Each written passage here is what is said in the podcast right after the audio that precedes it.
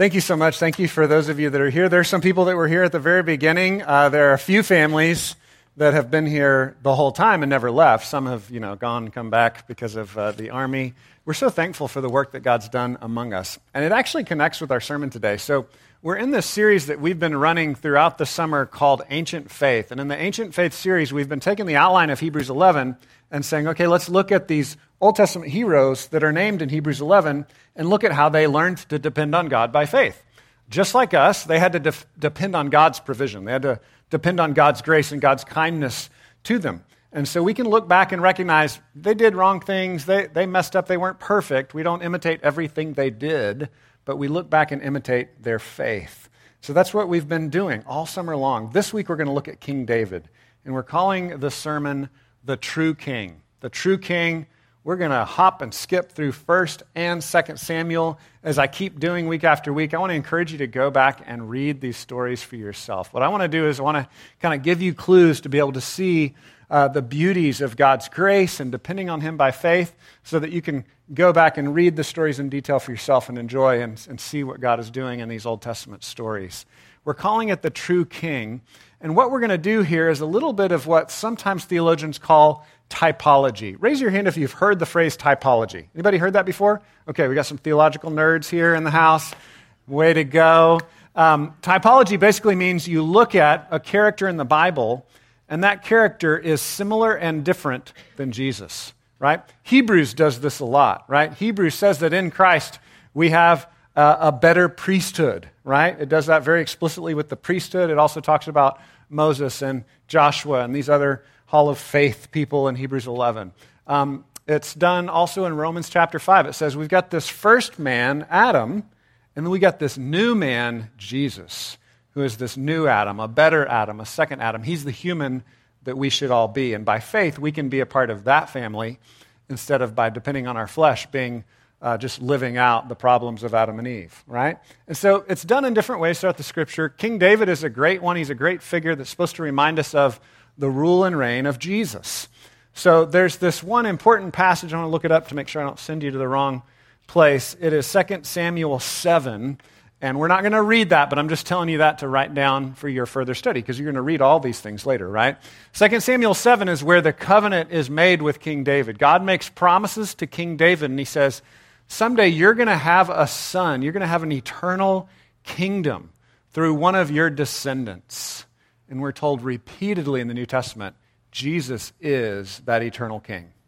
And so what happens here is we're going to look back in the Old Testament and we're going to say, okay, there are these stories that remind us that David was the true and better king than Saul. Saul relied on his flesh and disobeyed God, but David had a heart of faith. He trusted God. And so David was the true king.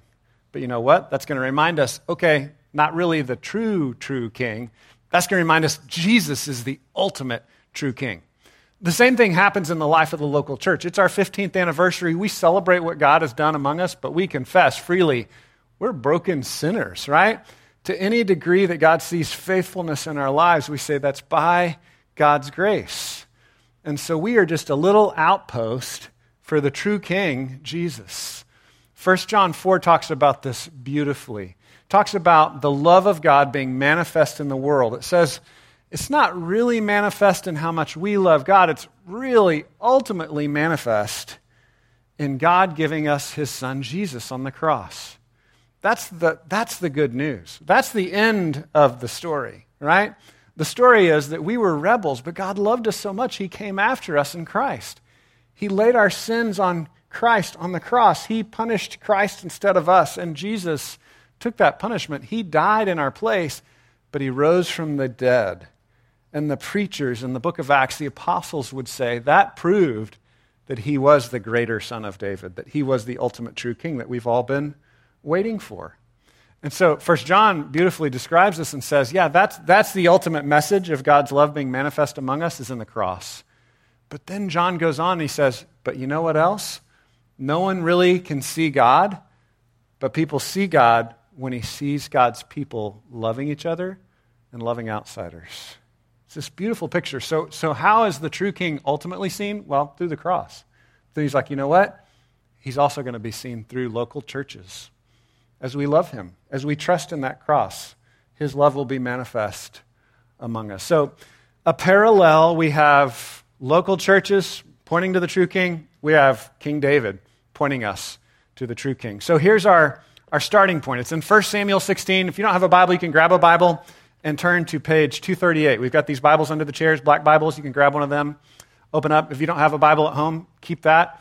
We'd love to, to give you a Bible so that you can have one to read on your own at home and not um, be destroying your brain by reading on screens all the time. So, not that screens are evil, they're just bad. That's all I mean by that. Um, so, open that Bible up, 1 Samuel 16 7. Just want to read this one verse. This is where David is anointed as the new true king, and it's a contrast to Saul. And what happens is God sends his prophet Samuel to go anoint the king, and he sends him to the house of Jesse, David's dad. And what Jesse does is he lines up all his beefy, big sons that are mighty warriors. They've been pumping iron. They're huge. They're ripped. They're jacked. However you want to describe this. He lines them all up and he leaves out David. Why does he leave out David? Well, David's the youngest one and he's kind of scrawny and he's out in the field with the sheep and he doesn't really count, right? So this is a lesson in like, no, God wants that king. God wants the one who has a heart of faith. He doesn't need the one with the biggest muscles. Now, later on, David grows some muscles apparently and he becomes a mighty warrior. But at this point, he's like, no, I, I want to pick one that has a heart after me. So 1 Samuel 16 7, the Lord said to Samuel, the prophet, Do not look on his appearance or on the height of his stature, because I've rejected him. What does that mean? I've rejected him as far as stature goes, right? Like he, he looks like a loser in the eyes of the world. For the Lord sees not as man sees. Man looks on the outward appearance, but the Lord looks on the heart. It's like, this is the king I'm going to choose. Now, this is in contrast again to Saul. Now, technically, God chose Saul as well, but God chose Saul in response to the people of God wanting a fleshly, earthly, um, they wanted a king like all the other countries had. And they chose Saul, who was the tallest and the biggest in the land. And so we're supposed to see these contrasts again and again between Saul, who kind of represents us depending on ourselves, being our own God, and then David, who's depending on God, who's modeling for us faith. Now, again, we don't imitate everything that these Old Testament heroes do. David failed in big ways. We're supposed to imitate his faith. We're supposed to imitate his repentance. We're supposed to imitate him turning to God. So let me pray for us here, and then we'll look at more of these stories. Let me pray. God, we pray that you would teach us this morning. We confess our need of you. We confess our desire to rely on self and our strength and who we are. Uh, we confess our desire to, to rely on other powers, false gods in the world, things that become functional saviors for us. But we confess right now we need you. You're the real Savior, you're the true King. And so we ask that your Spirit would be present among us, that you would teach us, that you would guide us, that you would inform us, and help us to trust you as our true King. We pray in Jesus' name. Amen. So, my outline will kind of jump through 1st and 2nd Samuel. So, if you want to go read all the stories, just read all of 1st Samuel and 2nd Samuel, these Old Testament books. Um, and they're not that long, and encourage you to read these stories. You'll, you'll find some, some adventure and some interesting stuff there. Um, but we have three point outline. Number one, the true king refreshes. The true king refreshes. We see this in the way that David brings refreshment to Saul when Saul was descending into madness. So the true king refreshes. The second point is that the true king fights. The true king fights. We need a champion who will fight for us, and we see this in the most famous King David story when he's a little boy, or probably a teenager, and he defeats Goliath. Famous story, a lot of you have probably heard before. And then finally, the true king celebrates. The true king celebrates. We see him celebrating the return of God's presence to his capital among his people. We see him rejoicing, partying, celebrating with all his might. And all these things are, again, supposed to remind us of King Jesus, the ultimate king. So, first of all, the true king refreshes. We're going to look again at 1 Samuel 16. He was just anointed at the beginning of this chapter. And then later on in this chapter, we're going to see King Saul begin to descend into madness. And there are a couple of difficulties we're going to have in this text. And I want to give you kind of a big picture to understand what does it look like when we turn from God. And Romans chapter 1, I think, is the best explanation of this. If you're really struggling with God's sovereignty and human responsibility and how these things work together, Romans chapter 1, I think, is a keystone passage for us to understand. It's this picture that when we rebel against God, God's wrath is not like a lightning, belt, uh, lightning bolt that comes and zaps us, but God's wrath is actually giving us over to our desires, giving us more of what we're asking for. We say, God, I don't want you. I want to do life on my own. And God gives us over to more of that. Romans 1, 2, 3 outlines this beautifully. So now let's take that framework and look at what's happening to King Saul. In 1 Samuel 16 14, it says, Now the Spirit of the Lord departed from Saul, and a harmful spirit from the Lord tormented him. Both of those are very scary to us. And so, a couple of different ways we can deal with this that are both based on some foundations that we know in the New Testament. Ephesians chapter 1 promises us that if you've believed in the good news of Jesus, and if you're trusting in Him, that the Holy Spirit of God, the third person of the Trinity, indwells you, seals you, guarantees your inheritance as His child. And you can be sure of that. We talked last week about John chapter 10, promising us that nothing can snatch us out of His hand. And so there's an absolute security that we can rest in if we trust in Jesus. He's solid, He will never leave you nor forsake you. And then you're like, okay, but He left Saul, right?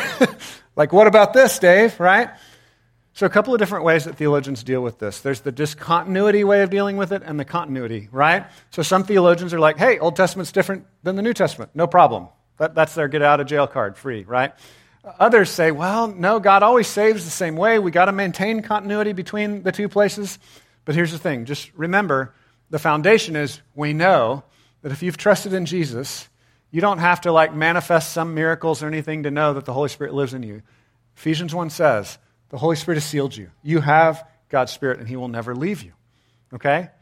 So, how do we explain what happened in the Old Testament? One of two ways. Either God really did work differently in the Old Testament, which I'm kind of doubtful of, of that view. That's what I was taught growing up. I've come to the other view where I'm like, no, I think God always saved people in generally the same way. I think that's the theme of Hebrews 11. So I think he wasn't really a believer. I think God's Spirit was just working in and around Saul, but he really never trusted God. He never really was in God's hands as a son of faith. That, that's how I understand it. I'm not sure. Here's the answer, though trust Jesus, and you won't have to worry about falling apart like Saul did. That, that's really the bottom line. What about this tormenting spirit that God sent to torment him? Again, I, I see that in context of Romans chapter 1. I say, God, I don't want you I want the tormenting spirits of the world. And God says, okay, here, you go, which is terrifying to think about. Uh, run to Jesus, and he will, he will embrace you in his arms. So we've got this crazy picture of Saul being tormented, descending into madness. 1 Samuel 16 15 says, And Saul's servants said to him, Behold, now a harmful spirit from God is tormenting you. Let our Lord now command your servants who are before you, and we'll seek out a man who's skillful in playing the lyre. Uh, the lyre would have been like kind of a combination of like harp, guitar type instrument. So think of a guitar, a musical instrument. So they're saying we can, we can find someone that will play music, and music is refreshing. We all, we all know that. And so he'll come and he'll play, and when the harmful spirit from God is upon you, he'll play it, and you'll be well. You'll be whole things will be good with you. Verse 17 So Saul said to his servants, Provide me a man who can play well and bring him to me. One of the young men answered, Behold, I've seen a son of Jesse the Bethlehemite who's skillful in playing, a man of valor, a man of war, prudent in speech, a man of good presence, and the Lord is with him. Therefore Saul sent messengers to Jesse and said, Send me David your son who is with the sheep. And Jesse took a donkey laden with bread and a skin of wine and a young goat and sent them by David his son to Saul. David came to Saul and entered his service, and Saul loved him greatly, and he became his armor bearer. And Saul sent to Jesse, saying, Let David remain in my service, for he has found favor in my sight.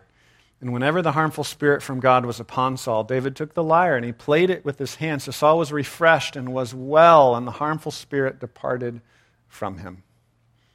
So we see David as the one who trusts God, who has the heart of faith, bringing refreshment to Saul. Another interesting thing that you need to know here is there's a word play in the Hebrew that's also present in the Greek. And that word play is the word for refreshment has the same root as the word for spirit. And throughout the Old Testament and the New Testament, the word for spirit is also the word we would use for fresh air, for oxygen.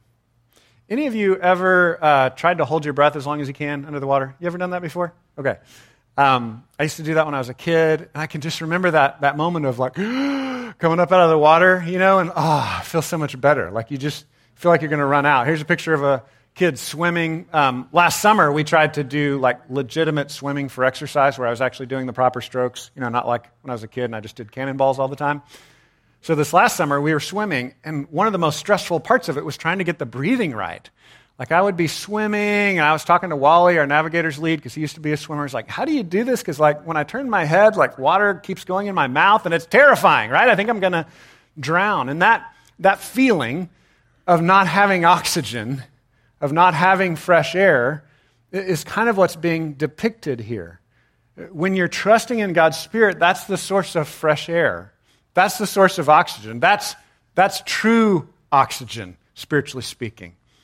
And when we are leaving God and wandering from Him and not trusting Him, we're, it's like we're drowning out of the water. We're just, we're not getting the air that we need. We're, we're made to run on oxygen, right? And we're made to depend on God's Spirit.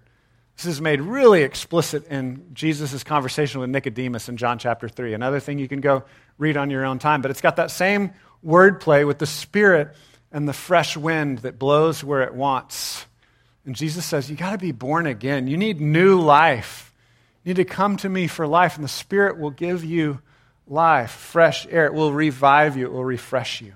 So when we look at the life of Saul, again, you kind of have to read all of 1st and 2nd Samuel to see this. We see a contrast. We see one who's trusting in himself, who's trusting in flesh, his own strength, and he's just not getting enough air and he's descending into madness. And then we see David, again, not perfect. He sinned in big ways, but he repented and he continued to turn back to God and be revived, be refreshed himself. And then David brought refreshment to this struggling king, Saul. So, again, the general comparison brings us to a general application, right? A general application is are you going to trust in your flesh or are you going to trust in the reviving, refreshing spirit of the living God? You have two options laid out before you. Romans 1 says, as we trust in our flesh, God says, okay, and he gives us over to that, and it does not go well. Um, the breaking of commandments, the violating of the law of God is really just a reflection of us saying, I don't trust God, I trust myself. God doesn't know what he's doing, I know better than God does. And it never goes well. It always, no, I shouldn't say always, it often goes well in the short term, right?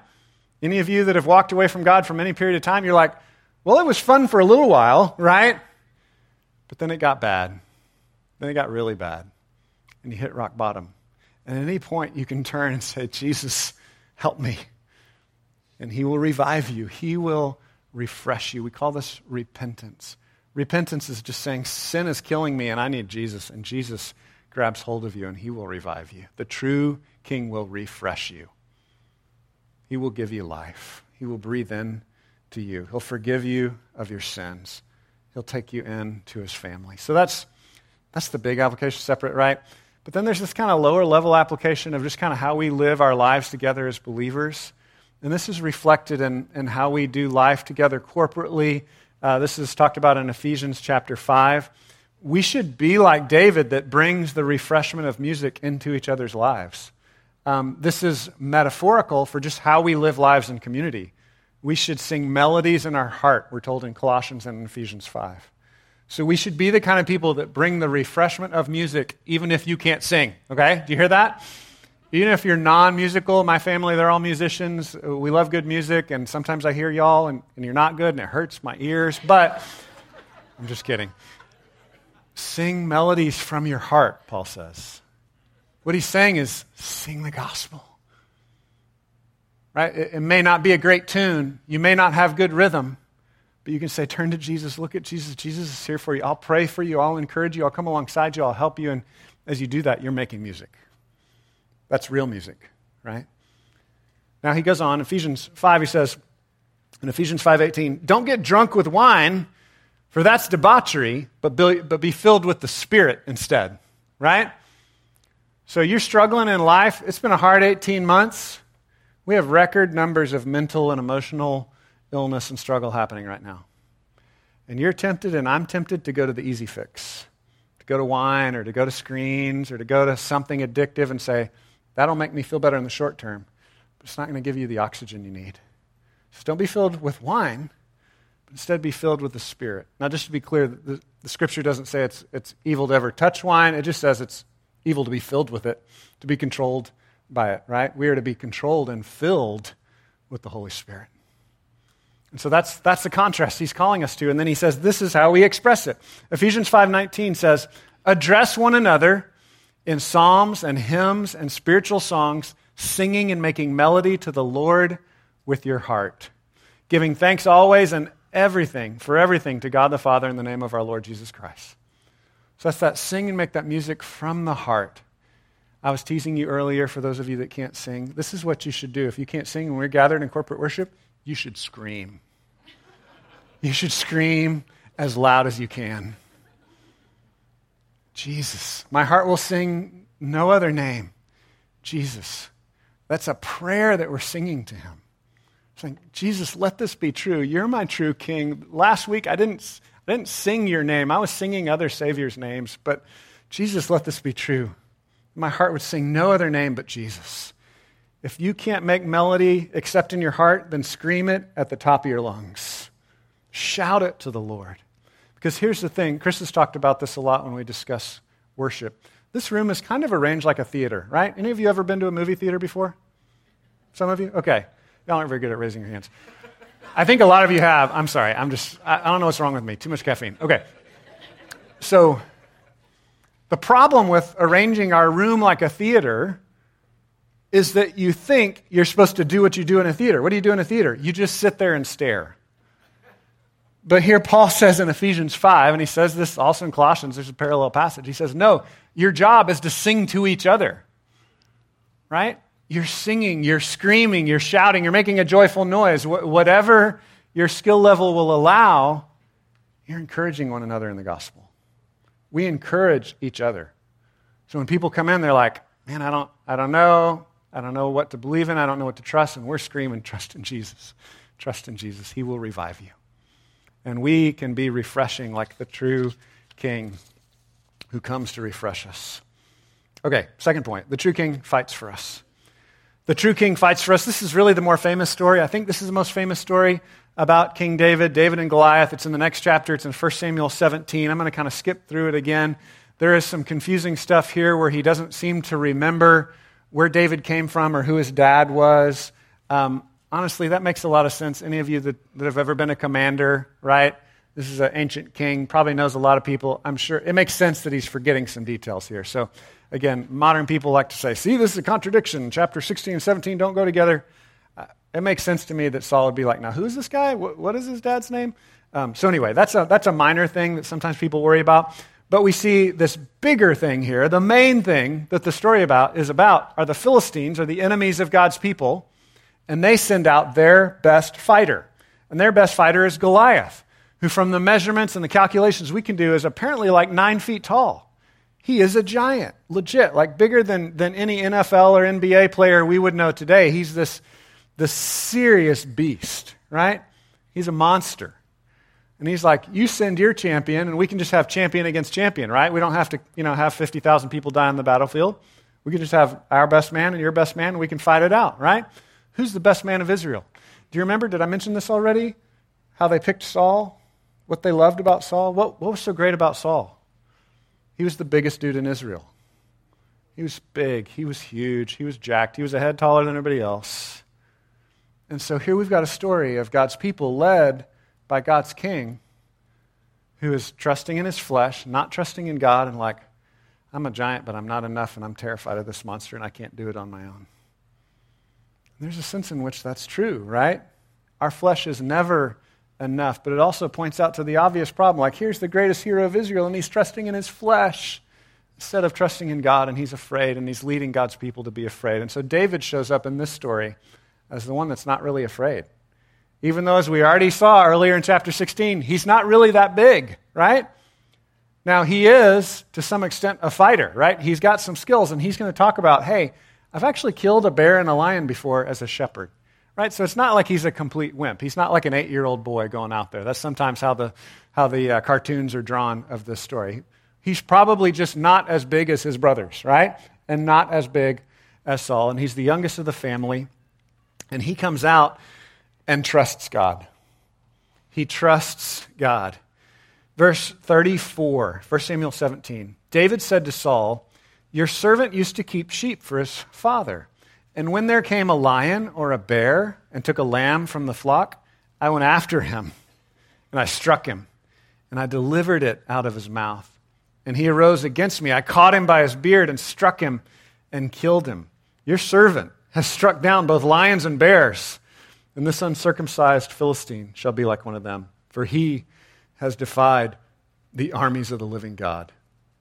Verse 37 David said, The Lord, the God of the Old Testament, the covenant Lord, often we translate this as Yahweh or Jehovah. This God, this God who loves his people that they depended on by faith.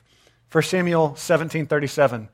This Lord who delivered me from the paw of the lion and the paw of the bear will deliver me from the hand of this Philistine. And Saul said, said to David, Go, and the Lord be with you. We see two things here. One is a common sense relying on experience, right?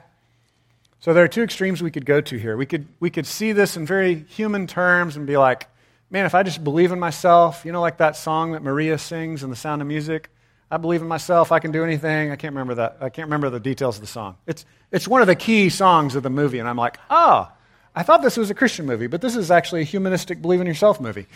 So she's like, I believe in myself. I'm awesome, right? That's what she's singing. That's not what this story is telling us to do. The story's not telling us to like march out there and be like, I'm amazing. I can do this because, you know, I killed a lion and a bear. No, he's saying, God helped me. So there is a common sense like, okay, I've, I've done some things. It's okay to consult your resume, right? I've got some skills. I've got some gifts. You're all gifted in different ways. But ultimately, you're saying, but God worked through me. I was trusting in God, and it's ultimately God who will give me the victory. If I'm going to have a victory today, it's because of God. So ultimately, this is about his faith in God, God being the true champion. And this points, again, forward to Jesus as the ultimate champion, the one who defeats the final monster of sin and death. So, number one, it's okay to have a common sense like, okay, I've seen God work in my past, and I think God will be faithful now. But if you look back and you're like, I don't, I don't know, I don't know, I'm, I'm new at this. I've just started walking with Jesus. I don't, I don't really have a lot of things I can look back to in my past and say, He helped me and I, I did these things by faith and He worked through me.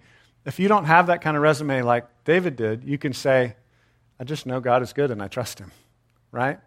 So 1 Corinthians 15 says that Jesus is the ultimate champion. This story in the Old Testament points out really, as we read this story properly, that we're like the scared Israelites. And the monster of sin and death is overwhelming us, and we can't defeat it. 1 Corinthians 15 says Jesus defeated that ultimate monster of sin and death through his death and resurrection. That resurrection is what makes him the true descendant of David, as Revelation says, the true root of David, as Revelation says the end of Revelation chapter 22, the one who holds the key of David. He's the one who is fulfilling these promises that God made in 2 Samuel 7, where God says, You're going to have a son that's going to come one day that will rule forever, who will defeat all the enemies of God's people. And so we need to make the jump to recognizing okay, this story is supposed to point out some, some basic human things, right?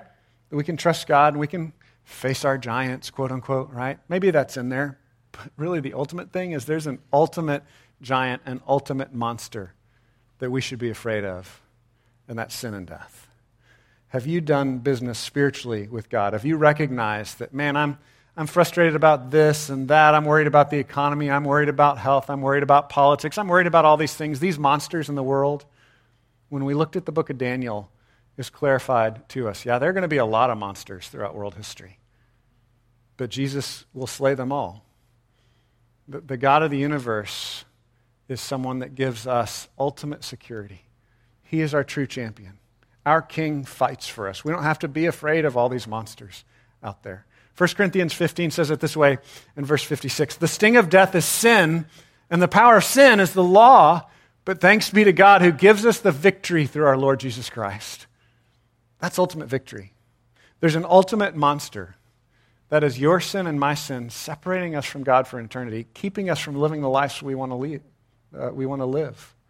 But as we entrust ourselves to Jesus, He forgives us and He begins to remake us in the image of His Son.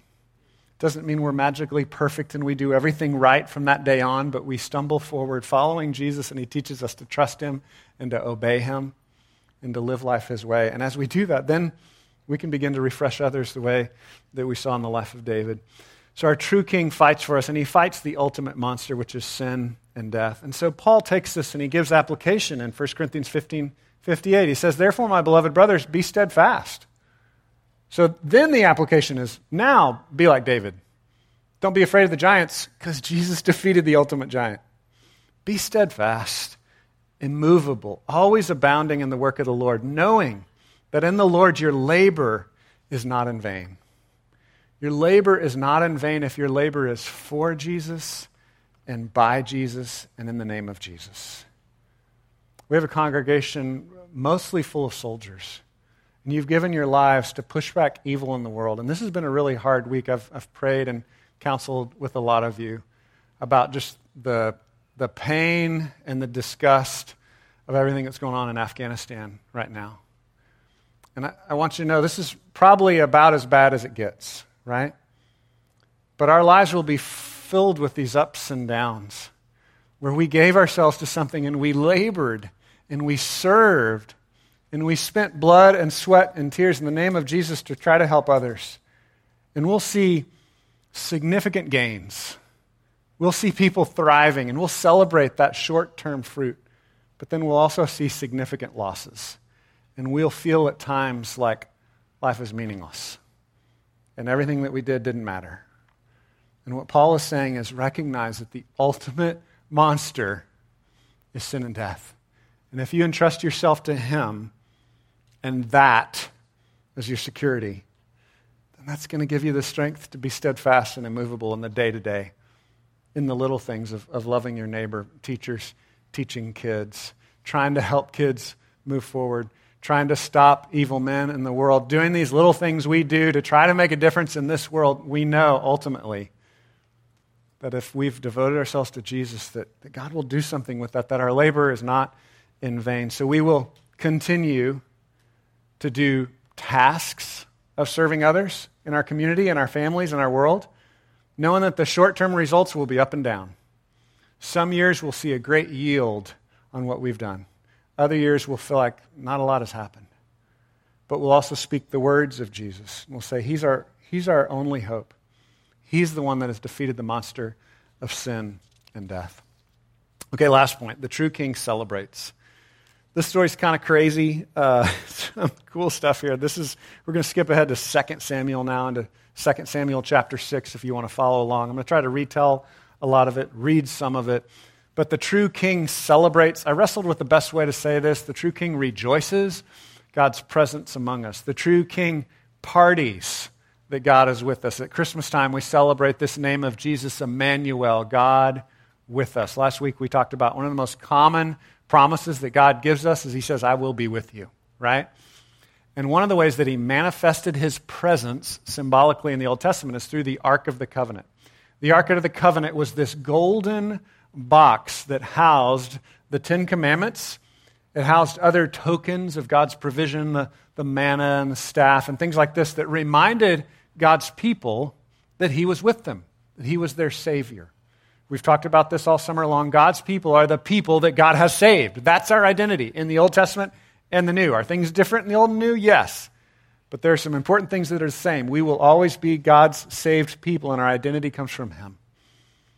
And so his presence was manifested through this golden box pillar of fire, cloud of smoke. It would come down and show its presence over the tabernacle. The tabernacle was the Old Testament tent where they would set up this, and they would have the sacrifices that would teach God's people that nothing could bring us into the presence of God except these perfect sacrifices, which are supposed to remind us of Jesus.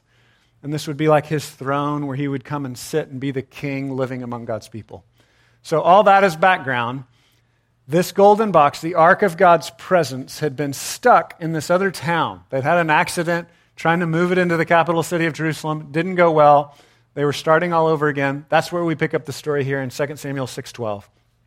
It's told to King David, "The Lord has blessed the household of Obed-Edom and all that belongs to him because of the ark of God." So David went and brought up the ark of God from the house of Obed-Edom to the city of David with rejoicing. Okay. First spot, he's rejoicing, right? Verse 13 keeps going.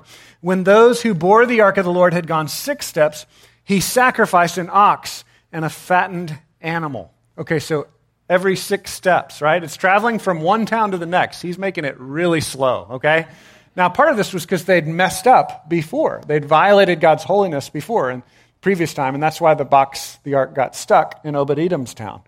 So now they're moving it. He's going to make a sacrifice every six steps, right? Here's one of the beautiful things about the sacrificial system. When you read the Old Testament law, the sacrifices that they would make, make would often then be eaten. It was like a giant barbecue fellowship meal. It was a rejoicing together, worshiping God's goodness and making sacrifices to bring us into his presence. And so now they're doing this as they move the ark into Jerusalem. Verse 14 And David danced before the Lord with all his might. And David was wearing a linen ephod. What does that mean? It just really means he was wearing like street clothes. Um, some translate this as like underwear. Probably better to just be like he was wearing a t shirt and shorts, you know? He's just kind of wearing regular clothes. He wasn't wearing fancy king clothes. He's the king, remember? At this point, he's now the king. He was just wearing regular clothes. Okay, and then we go on. It says in verse 15 So David and all the house of Israel brought up the ark of the Lord, were shouting with the sound of the horn. Okay, so there, there's a rock band accompanying as well. David was famous for hiring thousands and thousands of instrumentalists and singers. They would blast the worship of God to the nations. Verse 16 As the ark of the Lord came into the city of David, Michal, the daughter of Saul, looked out the window and saw King David leaping and dancing before the Lord, and she despised him in her heart. Now it's interesting. She's David's wife.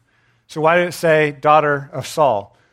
The author's trying to put a little separation in here. Like she's she's kind of on Saul's team, right?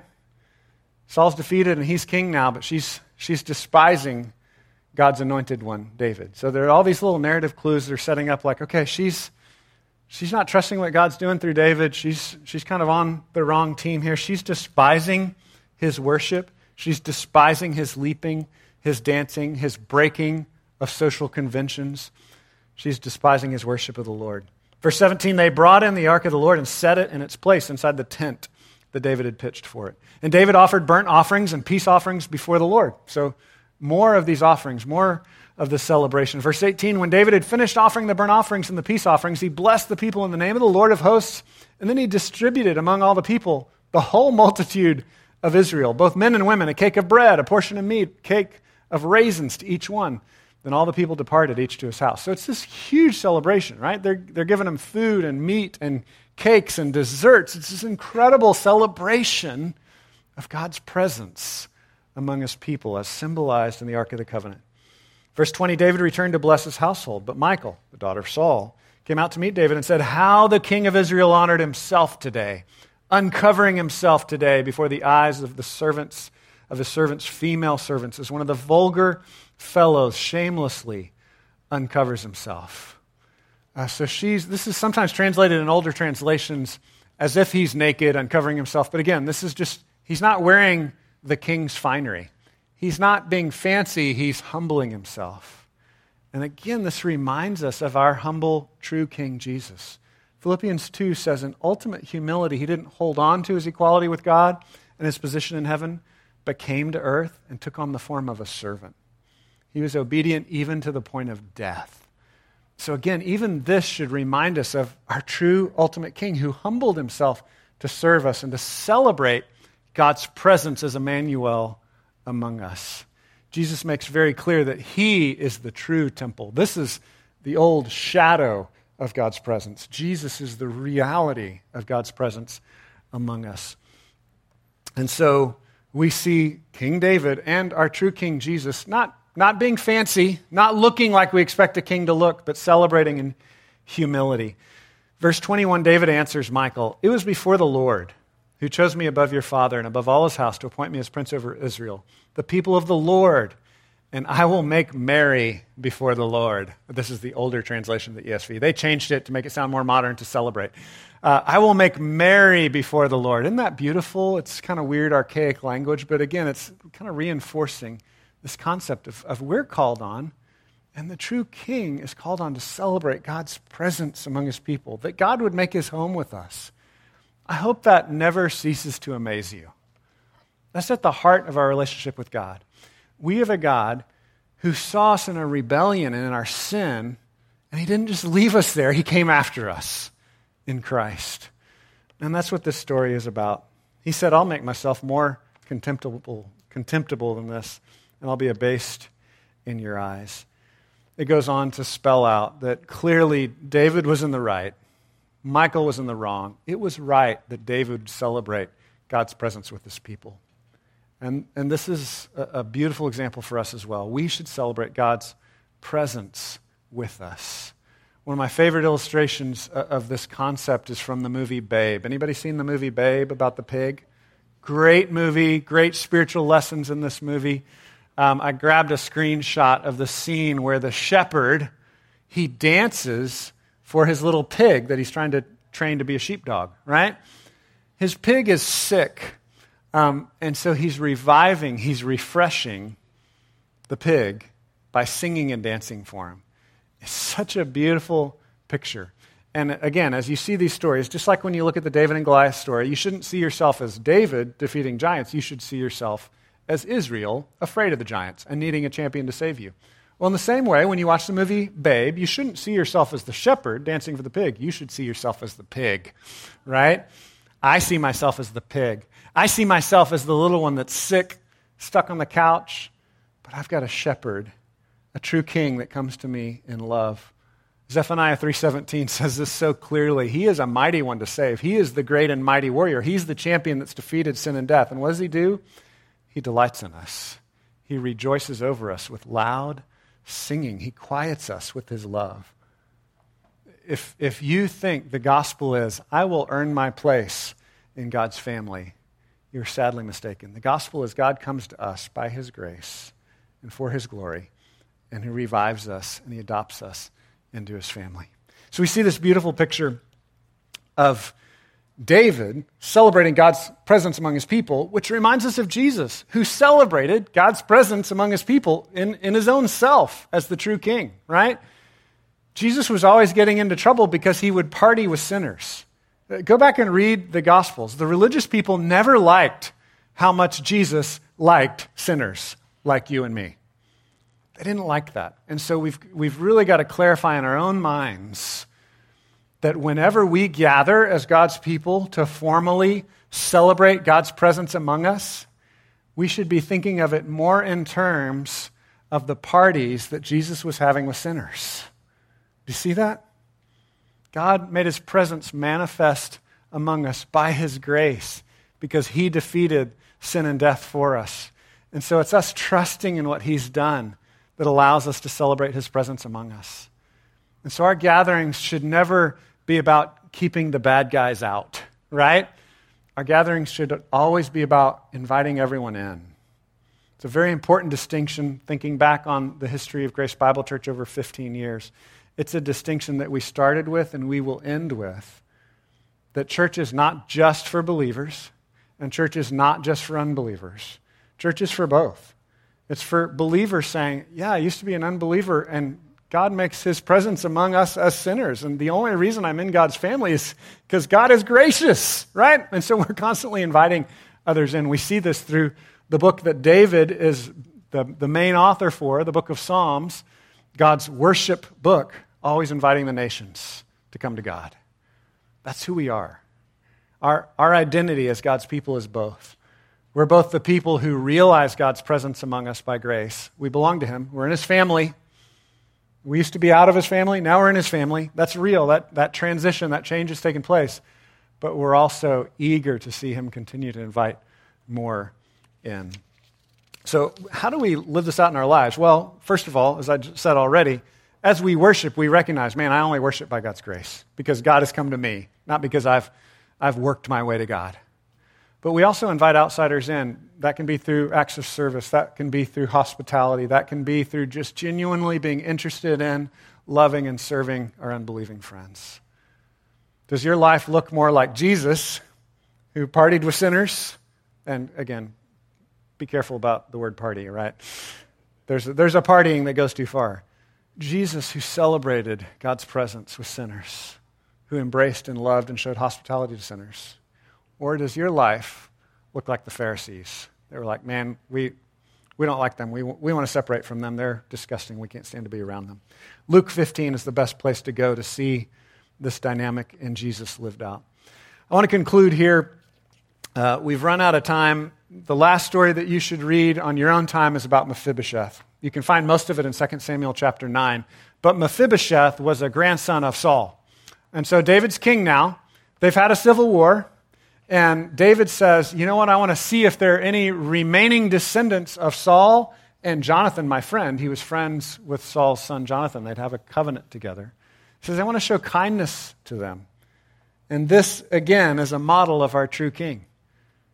His, his assistants are thinking, well, that's, that's crazy. They could, you know, they could lead a revolt. We need to kill them all, right?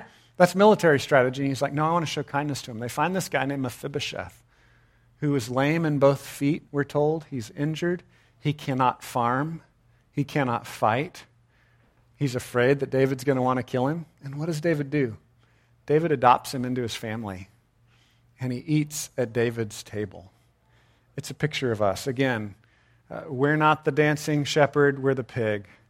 We're not David the champion, we're the, the fearful Israelites. And in this final story, 2 Samuel 9, we're not the great king, we're the injured member of the enemy's household who's adopted by grace and gets to sit at the king's table and enjoy restored fellowship with him because of what Jesus has done for us. Let me pray for us. God, thank you that you love us and you invite us into your family. Help us to grapple with these things. There's, there's too much, but we see again that, that you're the true king. And so, Lord, help us to grow as followers of you, that we would trust in you, that we would manifest your presence by your grace and for your glory. We pray that you would work through us, Lord. In Jesus' name, amen.